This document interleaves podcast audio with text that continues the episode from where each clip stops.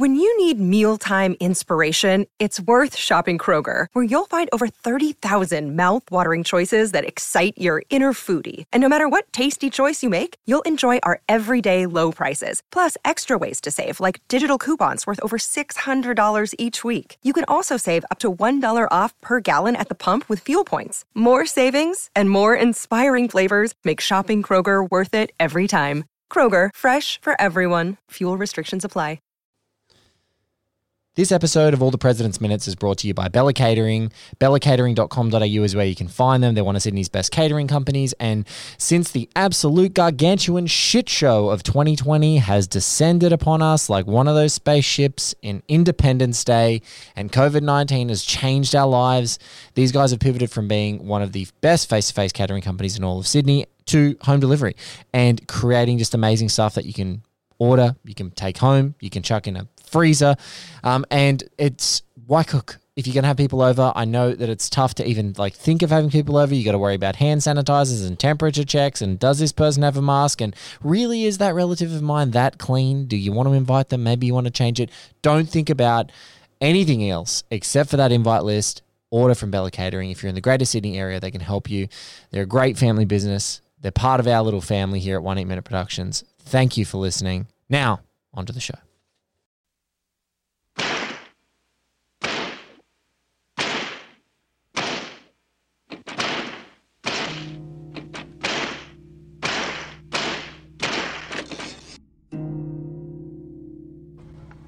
I am my brother's keeper. And when you say the name Jacob Blake, make sure you say father, make sure you say cousin, make sure you say son, make sure you say uncle, but most importantly, make sure you say human. Human life. Let it marinate in your mouth, in your minds. A human life. Just like every single one of y'all. And everywhere around us, we're human. And his life matters. So many people have reached out to me telling me they're sorry that this happened to my family. Well, don't be sorry, because this has been happening to my family for a long time. Longer than I can account for. It happened to Emmett Till. Emmett Till is my family. Philando, Mike Brown, Sandra. This has been happening to my family. And I've shed tears for every single one of these people that it's happened to. This is nothing new. I'm not sad. I'm not sorry. I'm angry. And I'm tired. I haven't cried one time. I stopped crying years ago. I am numb. I have been watching police murder people that look like me for years. I'm also a Black history minor. So not only have I been watching it in the 30 years that I've been on this planet, but I've been watching it for years before we were even alive. I'm not sad. I don't want your pity. I want change. Ladies and gentlemen, welcome to All the President's Minutes. I'm your host, Blake Howard. It's the 86th minute of Alan J. Pakula and Robert Redford's 1976 masterpiece that we've arrived to. We are really on the downhill slope of this movie now. We have gotten some big breaks, and we're watching these two wonderful guys, Robert Redford's Bob Woodward and Carl Bernstein, bounce off one another some ideas about how to secure some information from a bookkeeper who is done talking to them. And today's a treat because there's a person here who I'm going to read. I don't usually read. I don't usually read out like a bio as such, but the terrific critic himself, Scout DeFoyer, has a I guess like the state of film criticism. I don't know what you want to call it, but he basically has this sort of anthology of film criticism that talks about different critics. This person is one of the most hilarious and essential Twitter follows in my life, and I just relish hearing his voice on Twitter all the time, coming over the top. He's a contributor to Premiere Magazine, Movie Mezzanine, some folks would know of, The Dissolve, RIP, The Atlantic, IndieWire, Yahoo Movies. Most importantly, writes for the site of The Great One, RogerEbert.com. And Scout DeFoyer writes, he's willing to not go to bat for merely films and artists he admires, but for the idea of a rational, critical conversation, an endangered species at the time of Scout's writing this in 2014, making him a most vital voice. It's my distinct pleasure to welcome a filmmaker and a film critic, Danny Bowes, to All the President's Minutes. Mate, thank you so much for being a part of the show. Thank you for having me. And that intro, I feel like such an August personage now. And, Well, look, I'm so glad you could make it to be a part of the show. I'm excited to talk to you. It was one of those things that we finally linked up on Twitter, and I was like, when are you coming on the show? And you're like, when you invite me, Blake. And I was like, that's a very Danny response. I was like, well, you're invited, for God's sake. You've had a standing invite. You never needed to RSVP. Tell me about, I know your writing influences. I know you've got such an eclectic set of tastes, whether it's literally from the sort of formal classicists of film, film history gone to the past, or like Bollywood movies that don't get any attention in the United States. What's your relationship with New Hollywood and Alan J. Pakula, and particularly All the President's Minutes? Well, I mean, the New Hollywood occupies a very outsized place in American cinephilia because it was, one of the alternate terms for it is the American New Wave. Yes. And every country's New Wave obviously is like, it's like, oh, yeah, man, that was when the shit was going on, man. It's like, and so, like, I think there was never like a particularly localized moment when I came to the New Hollywood. Like it probably started from like watching The Godfather when I was like 8 years old or whenever it was I first saw The Godfather. I mean, maybe I was like 10 or something, but like, and then it was just like, gradually as it became like more of a cinephile as a teen, like the movies that I was absorbing were, like Martin Scorsese's films and, the classic, like Robert Altman and Brian De Palma and, Coppola, and just, it's just like the laundry list of American directors. It's like you can list major figures for like an hour. And then there's the, obscurities who are like great directors in their own right and would be like all time greats, no matter how you cut it. And and I think it was in my 20s, somewhere around there. I was like, younger than I am now, but like definitely years into becoming a serious cinephile. I found Alan Pakula's Paranoia trilogy, starting with Clute and then The Parallax View and then All the President's Men, and it's just those three films are such an unbelievable run, and that like so few. So unbelievable. Yeah, I mean, it ranks with like the great three film runs in all of cinema, all over the world, and it's like the thing that's interesting about it to me is that it's sort of like, like how like I think of him almost like in terms of like a historical figure, like he's almost like somebody like Michael Curtiz, know, like who you don't. Like when you're talking about, it's like, okay, who are the greatest directors of all time? You start going, it's like, all right, well, Ford, Hawks, Wells, blah, blah, blah, Buñuel, Lang, And then maybe you don't necessarily think of Curtiz with those guys. He made a handful of some of the most perfect and sublime films that we've ever seen, and you look at them and it's like, this guy's fucking great, And it's like, and I think of Pakula as somebody like that. You're just like, whoa, hold on. Why didn't you tell me about this? This is the shit right here, And especially with, just the synergy between Pakula and Gordon Willis. I mean, like, those two guys were just, like, all on the same page. It's like, all right, Gordon, I want you to make this look cool. All right, Alan, I'm going to. And then the whole goddamn film just looked, and you're just like, oh, this is so good! Ah! When you think of Gordon Willis, like, I don't know, like as a cinephile, you think of him like he must be like a wizard. Like he talks like in your head, he talks like Gandalf the Grey. Like he's just like imparting all this like poetic wisdom. But he's really a pragmatic workman like guy, and much like Pakula, just this really pragmatic, engaging, very attentive, normal dude.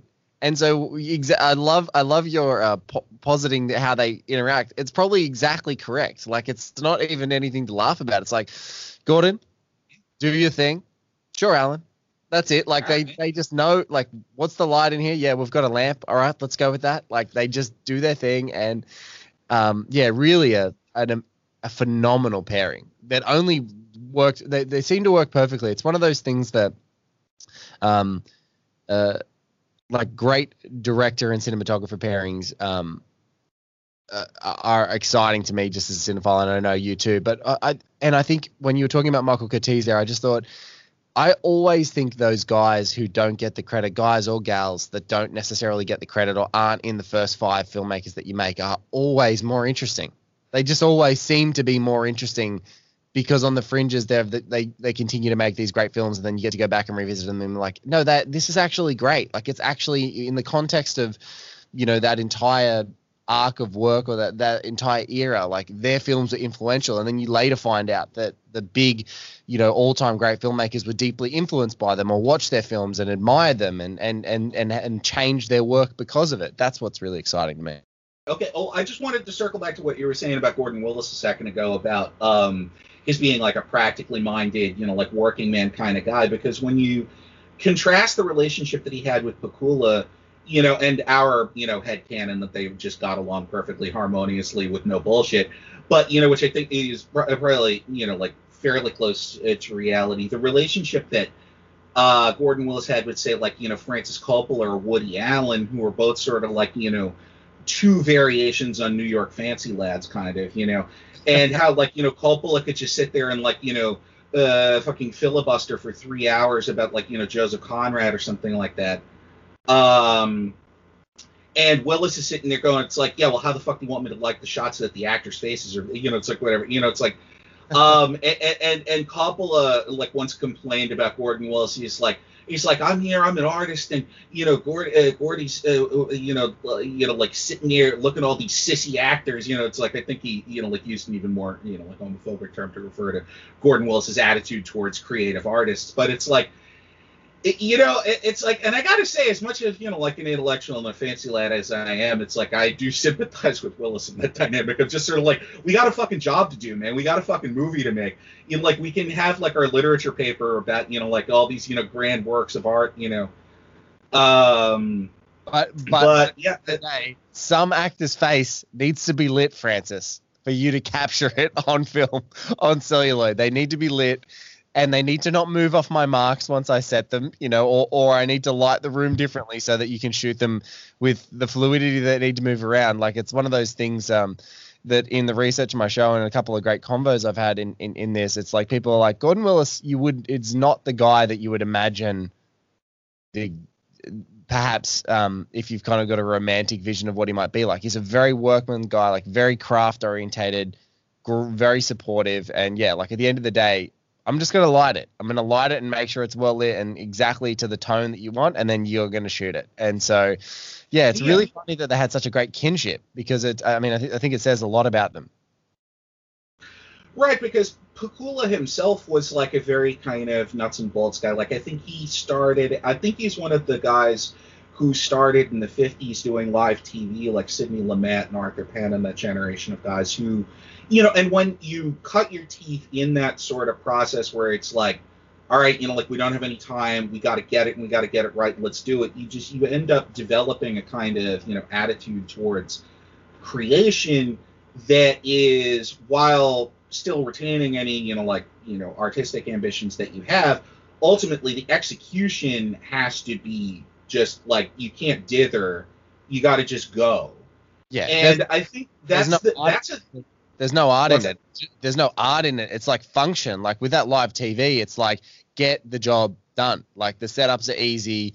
the choreography of the cameras is more important. Like, we've got a standard set. It's like, get the job done. There's not, you're not going to wax lyrical to a live TV director about the art that you want to portray in the context of a shot. It's just like, it's very workmanlike. So those guys tend to then have a greater appreciation. You talk about Lumet too. I think he and Pakula share a lot in terms of just the awareness of what they're shooting in conjunction with how it's going to be edited and the tempo that they can set in any of their pictures, because they kind of don't seem to have a wasted frame in the movies that they really, really sort of hit out of the park, especially because they've got the conception of the thing and the execution of the thing working in harmony, that it's not like, you know, because all too many directors, I'm sure, you know, we can pull examples of this, but, you know, watch Lander people when we're here to praise All President's Men. But, you know, like other kinds of directors who are just walking around just going, I have a vision, and you peons are tasked with bringing my vision to life. And, you know, it's like the whole crew sitting there going, man, fuck this. You know, it's like, this guy sucks. You know, and those sets tend to just be awful. And it's like, and everybody thinks it's like, oh, man, I would have loved to have been on set when that was happening. It's like, no. You want to be on set with a bunch of, like, practically minded, clock-punching fucking guys making, like, a creature feature, you know, where it's like you do 3 takes of everything, you have lunch at 12, and, you know, it's like you go home in, like, 4 weeks, and you have a good-ass movie. Instead of, like, going to the Philippine jungle for 2 years while everybody's dying of a heart attack and shit, you know, it's like, and having to have, like, audiences at the presidential palace with fucking, you know, like, Ferdinand and Imelda Marcos, you know, being like, well, if we like the film, we won't kill you, you know, and it's like. And one of my favorite things, and when you send John Milius as an envoy to be the voice of reason, then you done fucked up somewhere, yeah. The whole thing is a garbage fire. Like, just it's over. Yeah. It's over. But no, yeah, when you want people to agree on things, send Walter Sobchak. Yeah, right. He can get you a toe. He can get you a toe, and that's sure. I totally agree. I think that, and that's what Lumet does. He makes Lumet makes these really, like, philosophically dense morality plays, but he makes them with real efficiency because of the way that he, you know, stringently rehearses at the beginning, and then when they get on set, they know, everyone knows what they're doing. Like, they just, everyone's like, we know what this is going to look like, we know what it's going to do, this is going to happen, and that, you know, I haven't had a chance to see it yet, and I've been reading articles about it and talking to a few people who've seen it, and there's apparently a really great Alan J. Pakula retrospective documentary about his career and a lot of the people that work with him, and has an incredible lineup of his collaborators past all through his life, talking about him, just talking about what he was, because obviously he's one of these sort of fringe figures, if you like, in the Hollywood history. Right. And they consistently just say, like, his attentiveness, his attention to detail, and knowing what he wants, and just really, like, being able to almost hypnotically focus in on his performers in their scenes and really give them what they need to execute on the day. Mm-hmm. It's just what they always talk about. So it's just like, yeah, you don't want the, I think we all kind of, it's in our gut, we wish that we could, that those people were actually rational human beings, but that example of a crazy director is like, they never seem like they're going to be fun to work with. No, and that's what the appeal of, like, you know, say, you know, your Pakulas and your Lumets, you know, have, is that, like, you know, they take film seriously as an art form. Yes. They get the job done while they're making the thing, and then when it's done, you're watching this, you know, like, a fully realized film that, like, pretty much, like, you know, that, like, a broad variety of people can appreciate for a number of different reasons, or for all those reasons put together. You know, because, and it's also with the, you know, the background that guys like that came from, you know, like, growing up, like, I think Pakula is a New Yorker as well, but I know Lumet was. But, yeah, like, coming from working class urban backgrounds, where they're growing up around, like, a variety of different kinds of people, it's, you know, not the way it is now, where all too many filmmakers are breaking in. It's like kids who are rich enough to be able to hone their filmmaking chops by the time they're 22, Yeah. So, you know, like the cinema of recent years is a lot of times the cinema of rich kids. But in their generation, it was like, you know, they knew what they were tapped into what, you know, the average person, you know, like wanted to see in a movie. So they would make a movie that was accessible to everybody. So you could watch one of these films and not feel like there was all this, like, you know, symbolism and pretension flying over your head. You would understand exactly what, you know, somebody like, you know, Pakula was saying about, you know, like institutions, or somebody, you know, like, you know what I'm saying? I'm kind of running out of steam here with the workbook, but you know, like, we're basically, you know, it's like we share a respect for this kind of, you know, almost like, you know, working class filmmaking kind of, you know. Yeah, no, I couldn't agree more. I think there's like a sort of no fuss element, you know. There's romanticism of the Hearts of Darkness that is there, that, you know, you know, out of the clutches of 2 years of madness, you can pull a masterpiece, and far too few times that is actually the case. More often than not, it's, you know, too much chaos reeks of a production that is bad, and then the movie's bad, and then the creative process is bad for everyone, and no one gets anything out of it. But that's one thing I've really learned to appreciate throughout this whole process, is just him being a really practical, working, you know, obsessive, but not to the point that it hinders the work that he's doing, which is, you know, it only complements it. We're in a banger of a scene here, Danny. I've asked you to be part of a line now that has come up. I didn't realize it was one of the lines of the movies, but "I don't want a cookie" is appearing to be one of the lines of the movie that people have sought after, and you get the minute with that moment. Wood Cena together, conferring over the manic notes taken by Bernstein during the bookkeeper scene, which played by the Oscar-nominated Jane Alexander. We have this great exchange. They are going back and forth, and this is kind of the bridging scenes, sort of a dialogue, a dialogue action scene, the coda at the end that you're getting, and then us heading back to the bookkeeper. So let's watch this now, the 86th minute of this great movie, which for anyone queuing it up on their HBO Max or on their Blu-ray, it's 1 hour, 25 minutes on the dial, up to 1 hour, 26. And Danny and I are going to watch it together now. You guys are going to listen along, and then we're going to come back and talk about it. And what if she denies it? We're screwed. So? But if she doesn't, we know we've got it. We know P is Porter. Try it.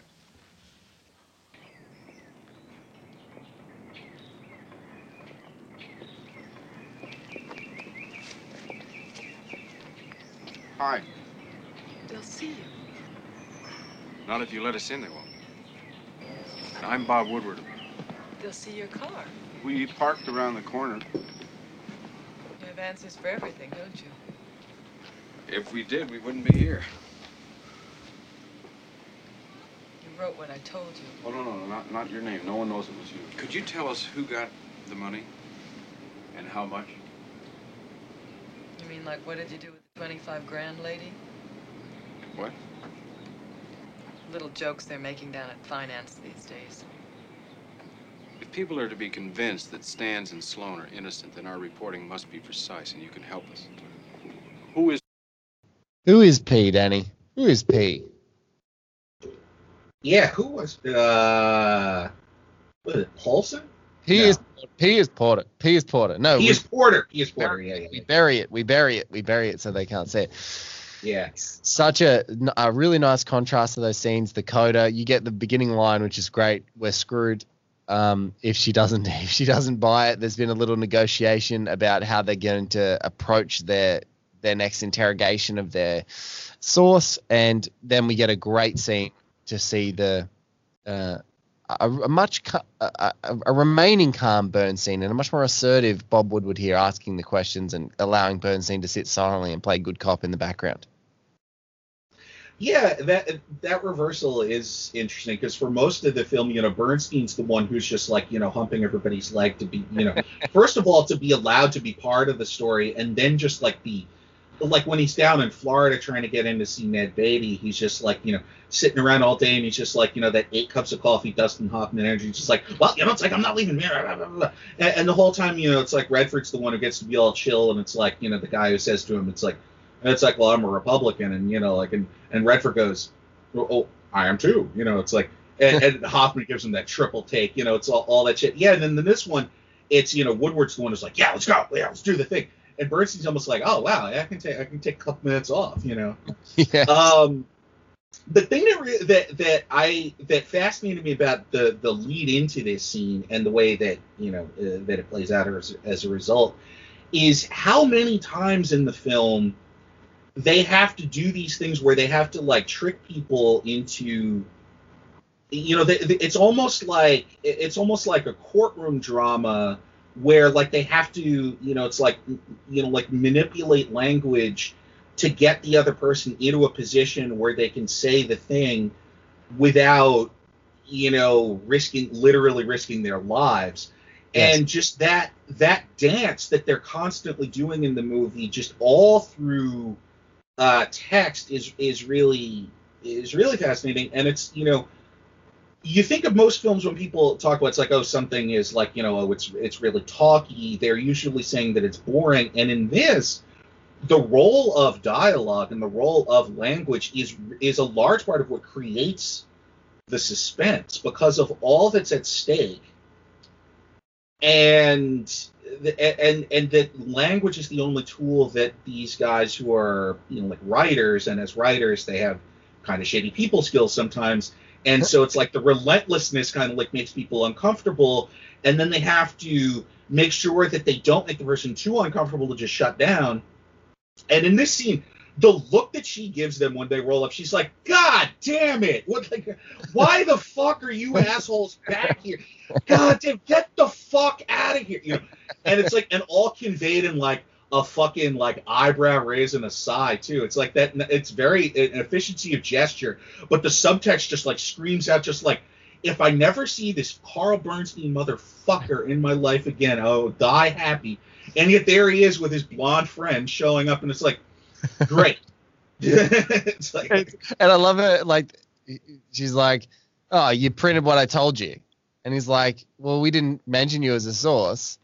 And and I love the inference, though, of there, of like, you didn't print me as a source, but you may as well have. Like, you know, like, but she's way too polite. She's literally talking to them over an iced tea. So the politeness level is significantly enhanced, but yeah, the subtext of the scene is like, I don't want to talk to this guy. This is a pain in my ass, and now I'm just relaxing. I've finally been like feel free and comfortable to be out of my house, because at least maybe some of the pressure is off me. It's like two different people from the one that we saw like holed up in the house, not wanting to leave. But she's got this little sanctuary moment, and then they just bluster in there as well and bother her. You know, oh, they won't see us if you won't let us in. And like you said, there's a great like there's like a targeted manipulation in every one of those exchanges that is reminiscent of a courtroom drama, because you're like, you want to basically put people into a corner where they have to tell you what they know, even though it might damage their reputation or something like that, or they may sort of incriminate themselves slightly or bear themselves to some kind of additional scrutiny, if you like. And there's that ethical element of it, too, that they have to factor into all of these interactions with these people who they're trying to get to go on the record, because if they were purely ruthlessly relentless in pursuit of this information, they wouldn't have to, you know, like, care about the personal safety of the people who they're talking to. And so they have to do this. They have to balance, you know, like, if I print this person's name in the newspaper, they could literally be killed. Yes. You know, and they have to keep that in mind while they're relentlessly pursuing the information. And it's like, they, for the most part, pull it off, but that's another source of the great suspense in this movie. I mean, the suspense in this movie is unreal. Like, every single moment, even quiet things where nothing's happening, and it's like a shot with like one person walking up the street, you're like on the edge of your seat, your teeth are like clenched, and you're just like, heart's palpitating, you're like, ah. And it's just because there is so much at stake. And it's like, there's the, I'm gonna fuck up the quote, but like later on when, like, you know, Ben Bradlee tells him, it's like, you know, it's like, you know, nothing's riding on this except the First Amendment and the whole future of the history of the country. And it's like, Oh, yeah, right. This is kind of, yeah, you know what I'm saying? I think we've come to that crest of there's a whole stack of time in this movie where they're not quite sure how big this thing is. And in the preceding scenes to this minute, we've now just gone, oh, no, it's not only is it way bigger and way more influential people are culpable for this, you know, political, like internal political espionage, domestic political espionage. It's now that not only is it way bigger than we ever thought, but if all of those guys are involved, it's even bigger. Like there's more. And I think that's the cresting wave here, is because now literally almost every moment in the film, exactly as you said, like it is, you are on the edge of your seat. Like every person they're talking to, every story they get, everything. It is an avalanche happening, and that's what I love, is because they start to become aware well before the, you know, infamous deep throat scene where he's like, your lives are in danger, and then there's that great interplay where he's passing on messages on the typewriter while Bernstein's listening to, you know, opera. But it's that I think they're starting to know the stakes, and especially when they go and visit Hugh Sloane. There's that beautiful line, which I am going to get to in the minute that's coming up, which is, you know, they're both walking down the street and she's like, you know, can you believe that, you know, there are people, you know, behind these dark suburban, you know, behind these bright suburban streets, that, you know, something nasty is going on. And Woodward's like, yeah, I can believe it. And you're like, oh, yeah, okay, that may as well just be the exegesis of the movie. Is that like 3 lines? And then walking down the street and going, there's, you know, something wicked is happening behind this, you know, lovely facade of what America thinks it is. Well, and it's also like the interesting thing about the, like, the arc of realization in the movie is that when it starts out, you know, like, and there's the, you know, third-rate burglar at the Watergate Hotel, you know, the famous phrase, you know, it's like, and then, you know, both, or I think like Bernstein at the beginning of the movie is like, wouldn't it be fucked up if like Nixon was involved in this, man?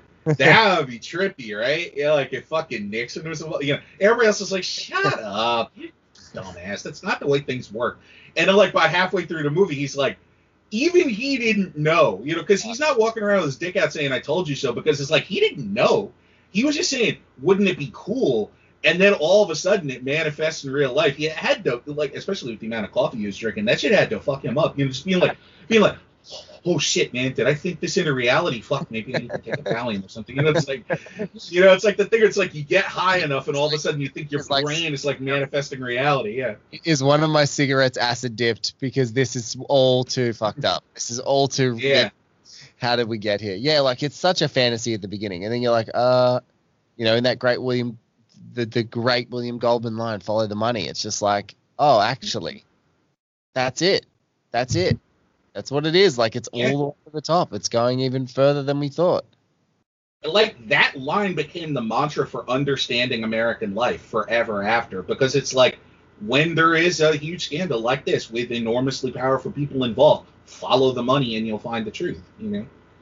And I think that's, you know, it's funny that Goldman said, like, discovered that line, because even investigative journalists I've had on the show, like you and I, can talk about it from like how it's rippled through history, and when there are controversies. But like, even investigative journalists are like, yeah, that's a really great foundational question to have in your head when you're like looking for it's like, literally, you're like, shit, that's good advice, actually. Thanks, Bill. It actually kind of encapsulates what we're doing. It's like, you follow the money because it's an easy thing to follow, because you got a paper trail, because you've got something that you follow, and you can, you know, if someone's bank account swells up, and you know, even in something as trivial as like, in Australia, we've got, you know, one of our most popular sports is rugby league, and just like in the NFL, you have a salary cap, and there's been lots of salary cap,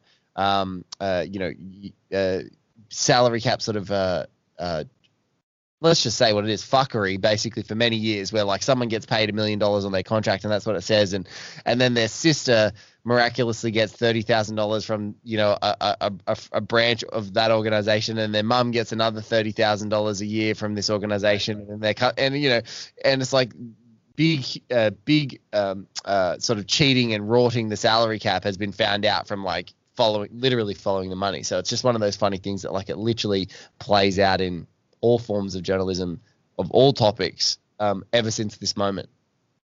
Right. And, you know, it's like in another great film, as Danny DeVito once said, everybody wants money. That's why they call it money.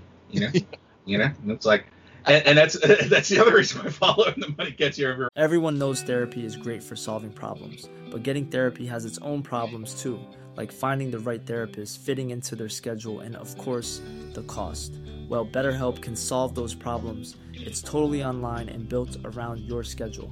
It's surprisingly affordable, too. Connect with a credentialed therapist by phone, video, or online chat, all from the comfort of your home. Visit BetterHelp.com to learn more and save 10% on your first month. That's BetterHelp, H-E-L-P. It's like, you know, everybody's looking for it somewhere. Yeah.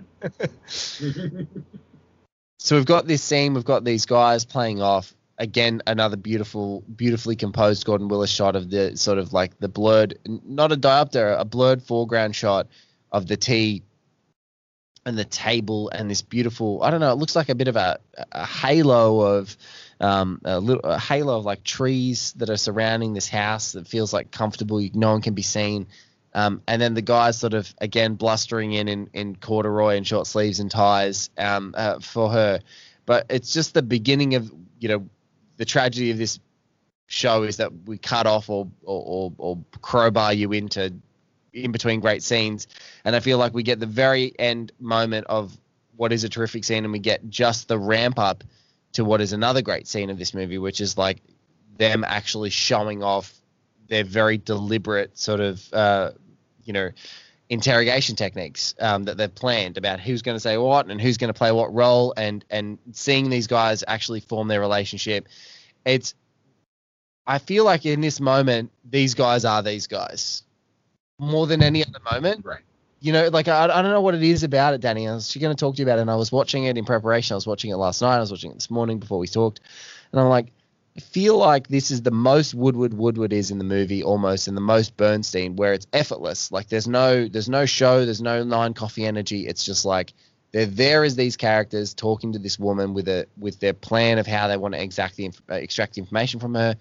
And here it is. And it's right in front of you. And, but it's nonetheless really compelling, really phenomenally acted, just really great work. Oh, yeah, and you're absolutely right about this being a very unguarded and very revealing moment for who both of them are, because one of the things that happens a lot over the course of the movie is that as dedicated as Woodward is to the story, he's also essentially like a people pleaser and a social climber who values status. Yes. This is something that we've seen play out in real life since then. I mean, Bob Woodward at this point in history is essentially kind of like a prestige puppy dog for, you know, administrative power in D.C. Like, you know, every single time he writes a new one of these tell-all books, he gets access to literally everybody. Yes. And then he puts out the book, and there's nothing really all that consequential in it. Because I recently rewatched, I watched All the President's Men like a couple weeks ago, which is why I didn't have to rewatch it again for this, because it's still really fresh in my memory. One of the things that struck me watching it that time was that, and I think it was like, you know, Woodward announced that he was like writing a book about Trump, and it was, the thought just crossed my mind. It's like, if Bob Woodward was still worth the shit as an investigative journalist, somebody would have assassinated him by now.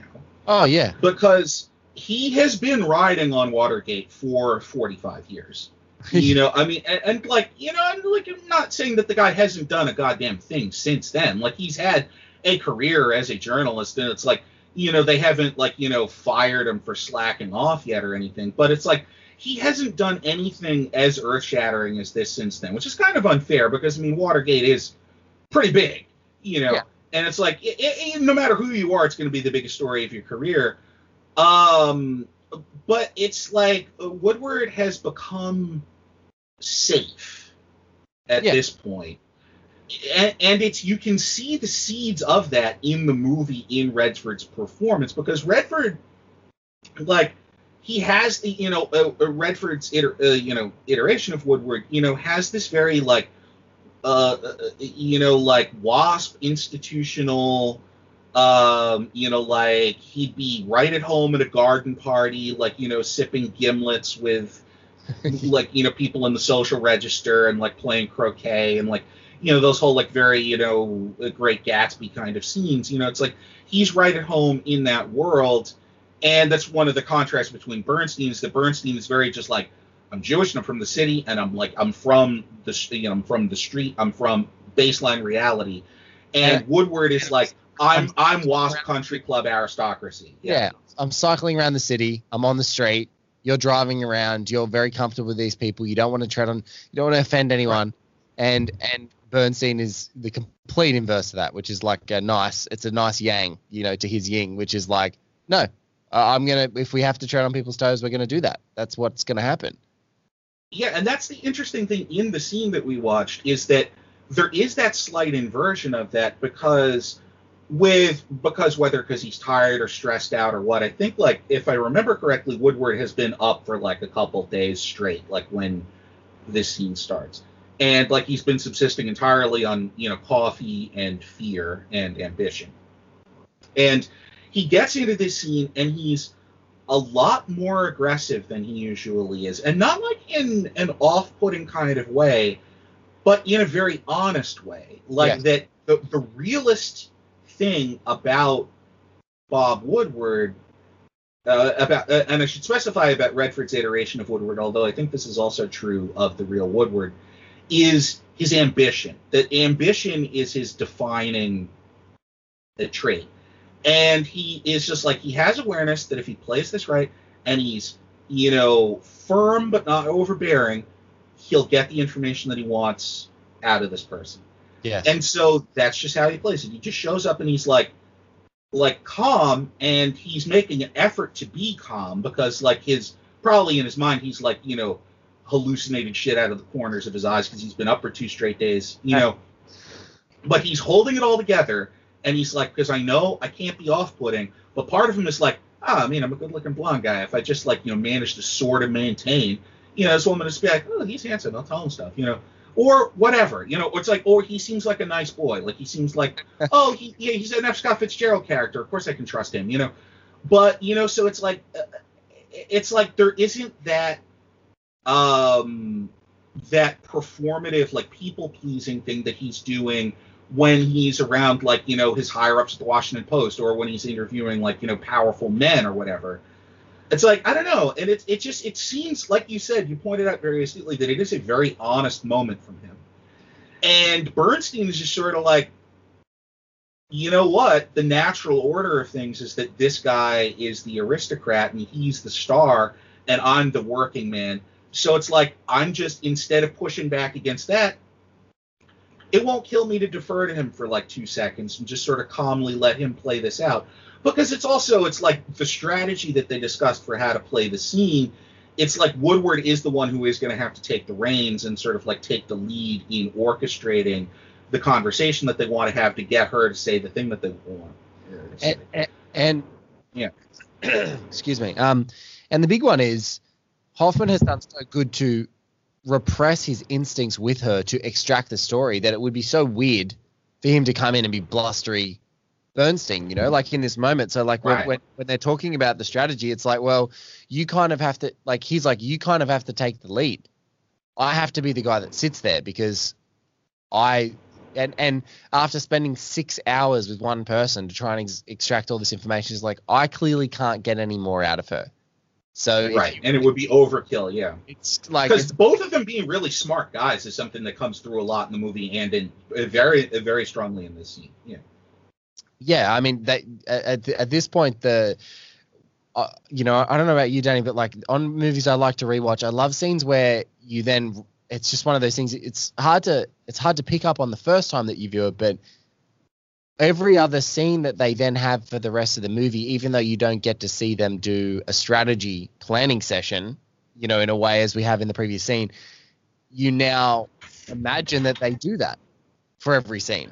You know, you imagine that. Already done it. So I love now revisiting, like, from this point on, exactly in the movie, every time that they talk to someone new, I'm like, I want to imagine how they planned that scene, and if they did. Yeah, they had a strategy session the night before. Yeah.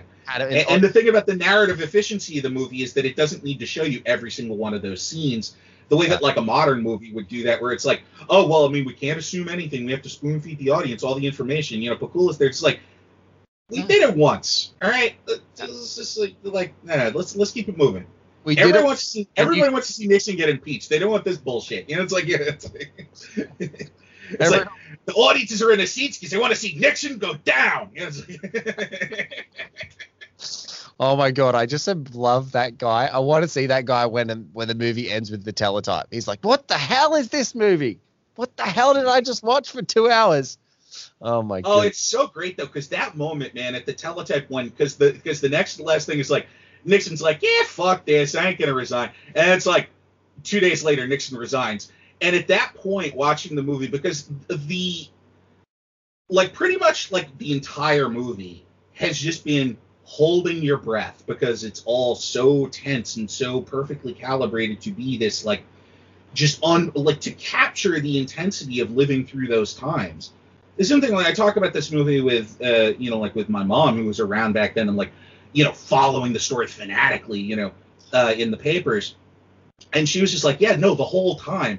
The way that movie feels is the way life felt for a couple of years while that story was in the papers, and just like at the end of the movie, when the teletype says, President Nixon resigns, President Gerald Ford to take the oath of office, you're just like, whew. And it's just like one big exhale.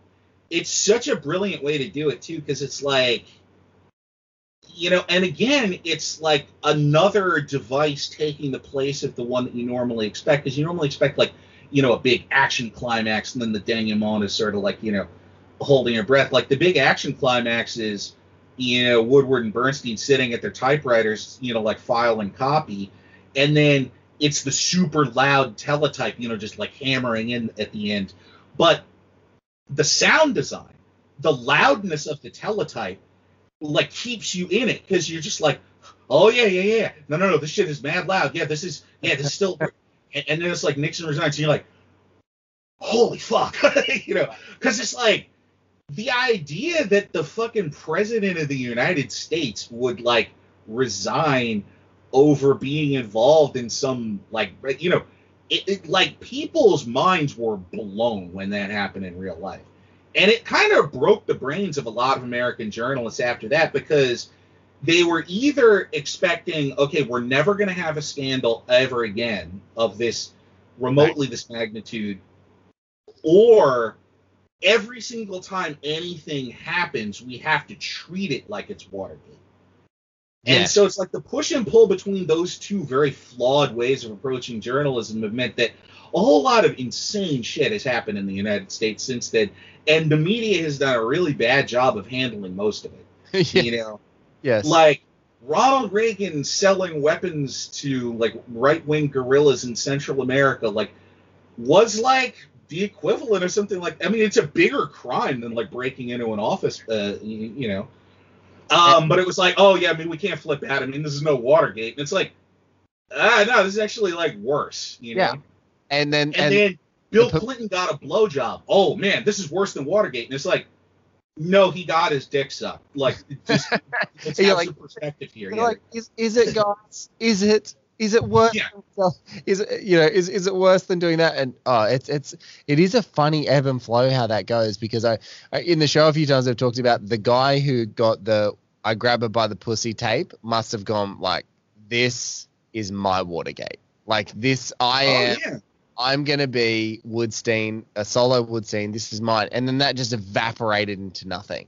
And so I'm consistently shocked about just the way things are reported. It's not exclusive. It's not exclusive to your country. It's absolutely mine. I just want to go on a brief aside to talk about ridiculousness. So one of the states in Australia is currently on a really strict COVID lockdown because they had really the worst outbreak in our entire country. So a lot of borders are closed, and they've got stage 5 lockdowns and curfews and things like that to curb it. And they were doing it for 6 weeks, and they've gone about 3 weeks into it now. I think it was 6 to 8 weeks, and they're about halfway through, and their numbers are going down significantly. There's still some deaths, but whatever actions that they're taking are causing, you know, some positive things for people's well-being. And one of our morning shows, which all morning shows, if you're a morning magazine show, you suck. Like you're just garbage, right? And one of the morning shows was talking about how that southern state, Victoria, wasn't rolling out a Disney toy in supermarkets down there until after the lockdown is done, and were complaining with the Premier, who's essentially like a governor, going, "Oh, look at this guy. He won't let actors have Disney." And I just wrote to them on Twitter, as you do, and I just went, "Great, Disney toy or kill grandma? You choose."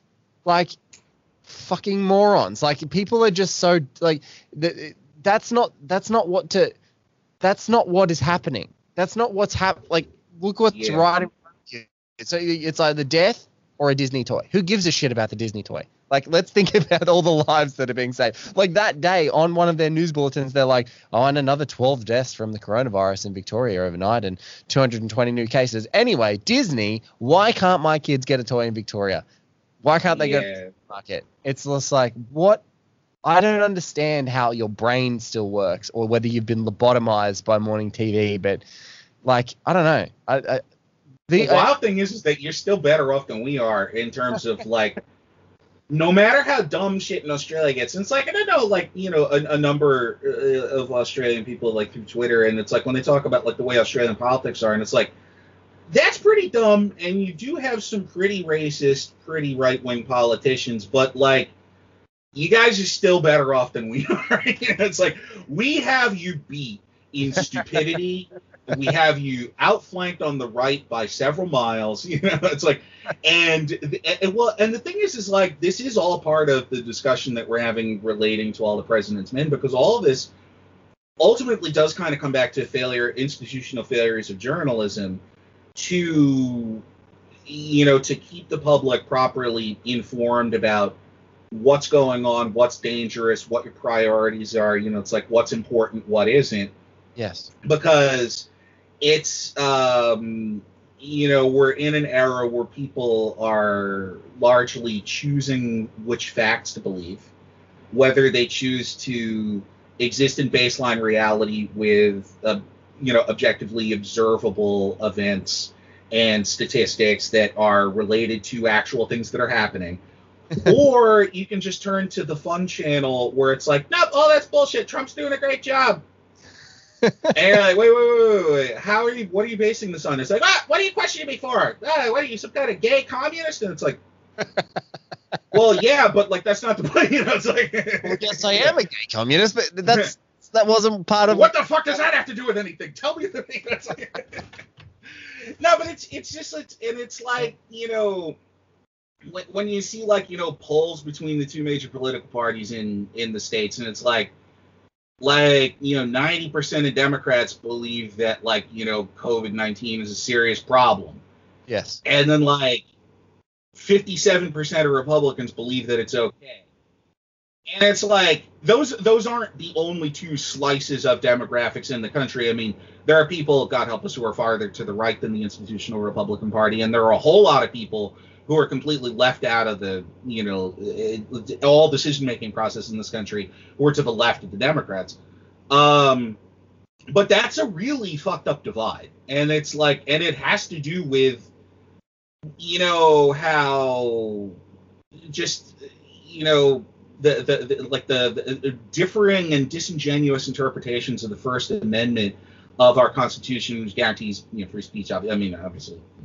Yeah, and I don't want to assume that people know that in you know in other countries we just toss around our jargon, but it's like, but like the disingenuous interpretations of like what free speech means, it's meant that, you know, like corporations essentially have bought immunity from all consequences because money is speech somehow.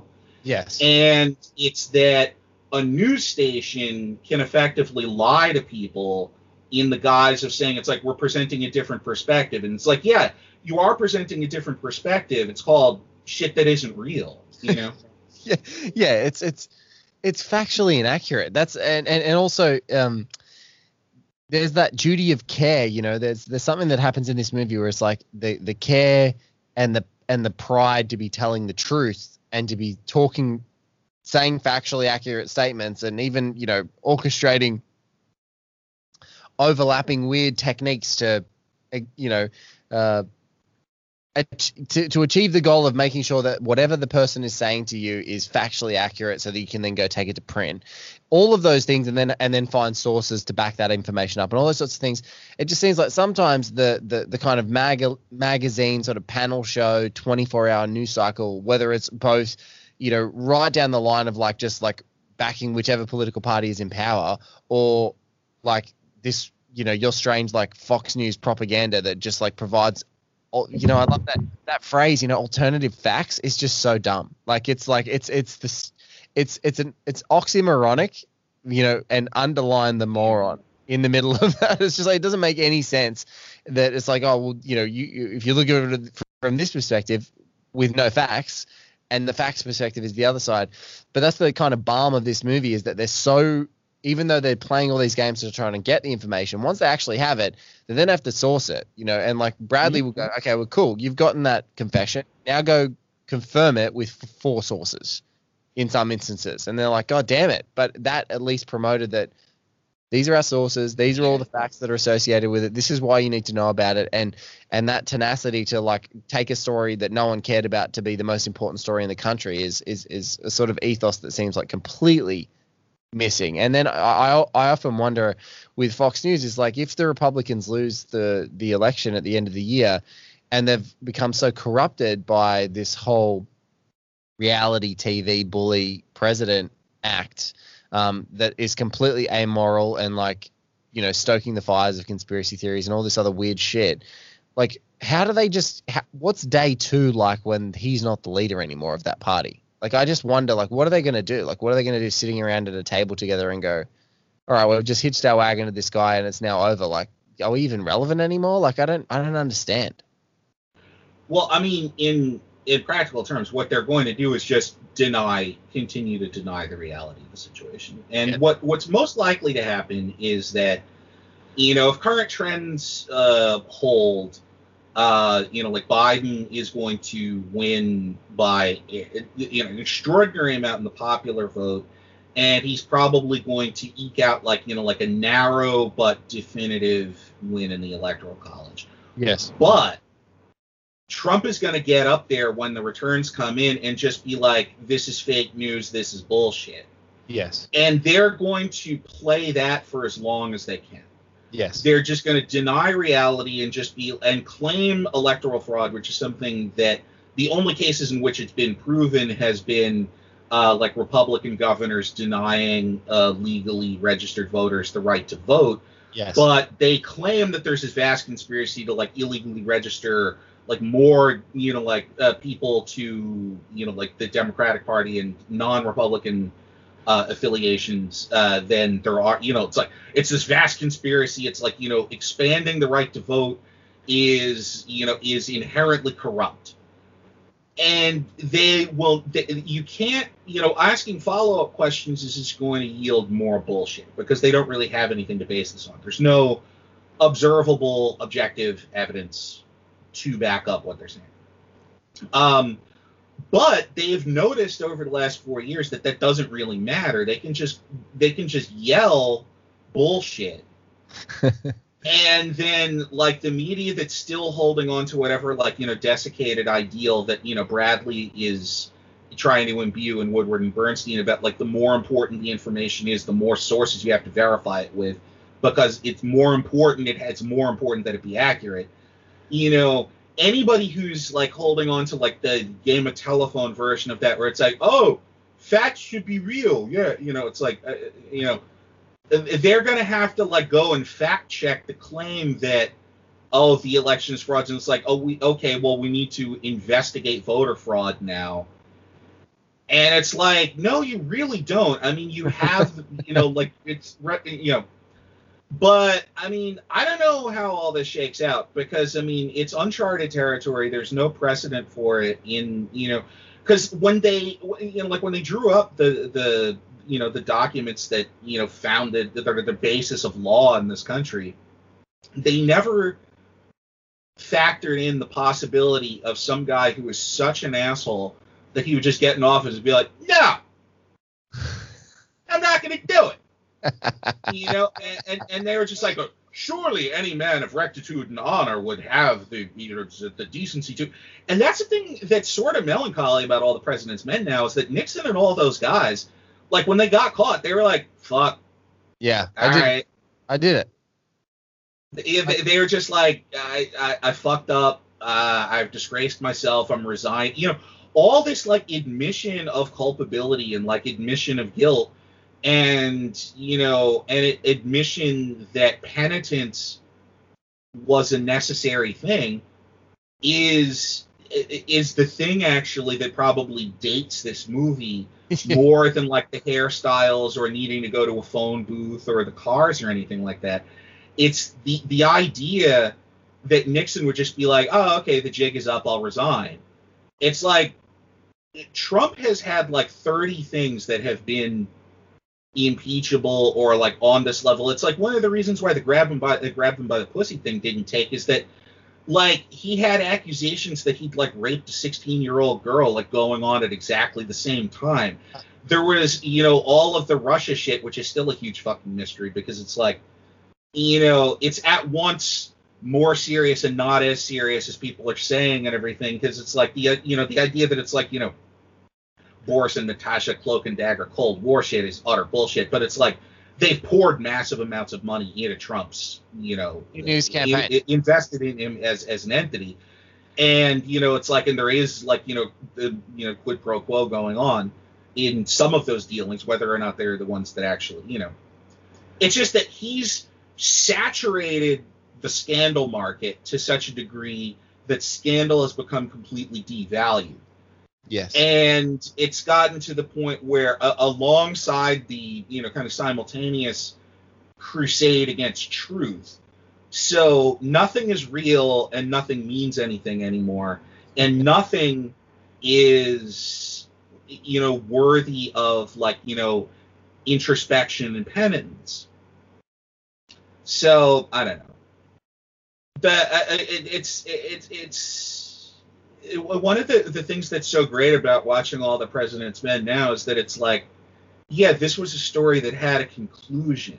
Yes. And for once, it ended on the side of justice. And, you know, it's like, and I really think that, you know, I mean, back a few years ago, I want to say, like, back in, like, the late 90s, early 2000s, I remember, I think it was David O. Russell was being an asshole in an interview about it was when Steven Soderbergh like won the Oscar for Traffic. Yes. And he gave this interview to the New York Times where he was talking about one of his favorite movies was All the President's Men. And Russell, who was not representing a particularly minority opinion among, you know, like, cinephiles and movie fans at the time, like, went on this whole thing about just like, All the President's Men, you're a fucking nerd. You are such a fucking, just like, you are so uncool. That movie is such a fucking dad movie. You know, it's like, that movie is just, it's safe.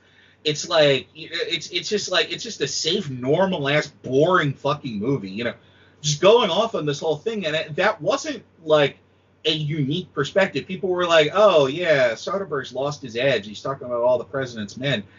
And I think the reason why that movie's reputation has appreciated over the years is because, I mean, first of all, it is, like, formal perfection. And, you know, that's a whole side discussion about some people's appreciation of cinema, you know, is, like, the mistakes and the messiness and, like, you know, big swings for the fences, whether or not they're successful or not. They Yes. value that over formal perfection. But if formal perfection is something that I think needs to be acknowledged, and whether or not it's your highest value, it's something that does need to be valued, because if it was so easy to be formally perfect, how come so few movies have ever achieved that? Yes. You know, and then extra textually, because of the political landscape in America, it's like, fuck, that was the last time that the bad guys got caught. Yeah, or the last time that the bad guys had consequences, because they've been caught. Yeah. But now they just... Now they've got a whole news network that just, like, backs them up on their lies. And you're like, there are recordings. There are facts. Here's documents. Here's sworn witness statements that this person did something wrong, and then everyone's like, nah. I never knew that this was a defense. Nah. Like, nope. Well, the sad thing is that really where it all kind of passed the point of no return is when Ronald Reagan was running for the presidency in 1980, and he sabotaged the negotiations about the Iranian hostage crisis that Jimmy Carter was trying to negotiate. And in sabotaging the negotiations, Reagan was able to look, Jimmy Carter can't even handle this shit. I'm going to bring our Americans back home. And then he just kicked the shit out of Carter in the election and never got caught. And then in his second term, the Iran-Contra thing, which was like, you know, God. Which is just, you're just like, unfucking believable that there were no consequences, or that, you know, like, there was like, what do you mean there's no consequences? A couple people stepped down from their positions, and it's like, yeah, and then they had better jobs 5 years later. You know, Oliver North was like on Fox News making millions of dollars, you know, like as a Fox News contributor. And it's like, so the only reason why Fox News was possible was because it had become clear that there were no consequences for, you know, crimes, you know, yeah. Like as long as you're a certain type of person with enough of the right kind of institutional power, there are no consequences for your actions anymore. And it's such a shame, because it's like Watergate showed, it's like you can do it, you know? Yeah.